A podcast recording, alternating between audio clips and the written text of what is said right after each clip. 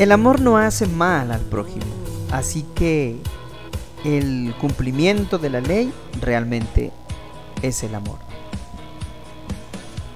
Romanos 13, capítulo 10. Mis amados, muy buenos días. Un privilegio una vez más estar con todos ustedes.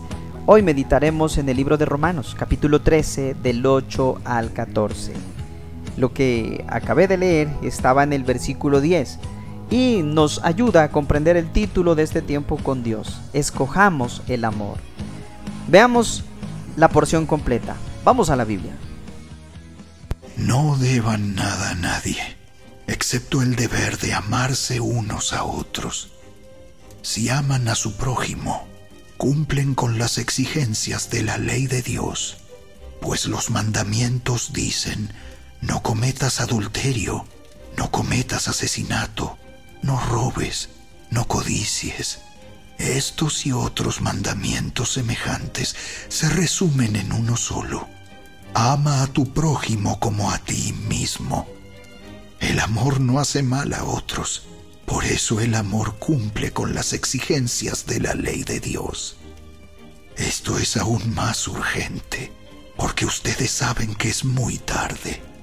El tiempo se acaba despierten, porque nuestra salvación ahora está más cerca que cuando recién creímos. La noche ya casi llega a su fin. El día de la salvación amanecerá pronto. Por eso, dejen de lado sus actos oscuros, como si se quitaran ropa sucia, y pónganse la armadura resplandeciente de la vida recta, ya que nosotros pertenecemos al día, vivamos con decencia a la vista de todos. No participen en la oscuridad de las fiestas desenfrenadas y de las borracheras, ni vivan en promiscuidad sexual e inmoralidad, ni se metan en peleas, ni tengan envidia. Más bien, vístanse con la presencia del Señor Jesucristo y no se permitan pensar en formas de complacer los malos deseos. El amor es la palabra que mejor describe a Dios. Ver al prójimo con los ojos de Dios y amar con su corazón es cumplir con todos los requisitos de la ley. Dios es amor y Él nos dio la ley para que nos amemos unos a otros. Desde esta perspectiva, los diez mandamientos pueden resumirse en el amor hacia Dios y en el amor hacia el prójimo.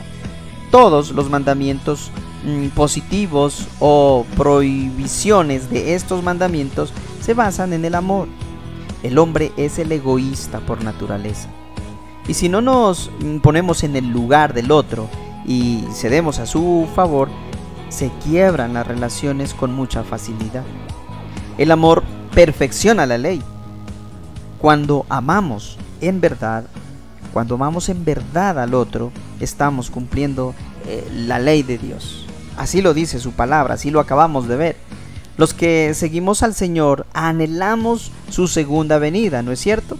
Somos su novia que se esfuerza en mantener la pureza, pero hay quienes se entregan a las pasiones carnales, proveyendo para los deseos de la carne. Nuestra vida terrenal es como de un peregrino, y Dios juzgará a cada uno conforme a nuestras obras. Vestirnos del Señor Jesucristo es ponernos la armadura de la luz. Incluso luego de haber recibido la gracia salvífica, debemos seguir eh, combatiendo contra el pecado cuando nos vestimos de Jesús, cada día eh, podremos vencer la tentación de las glotonerías, borracheras, lujurias, lascivias, contiendas, envidias, etcétera, etcétera. Todos los eh, deseos de la carne. Estamos muy próximos a la segunda venida del Señor. Recordemos que somos reflejo de Jesús, la luz entre las tinieblas. No te olvides de esto y nos encontramos mañana. Bendiciones.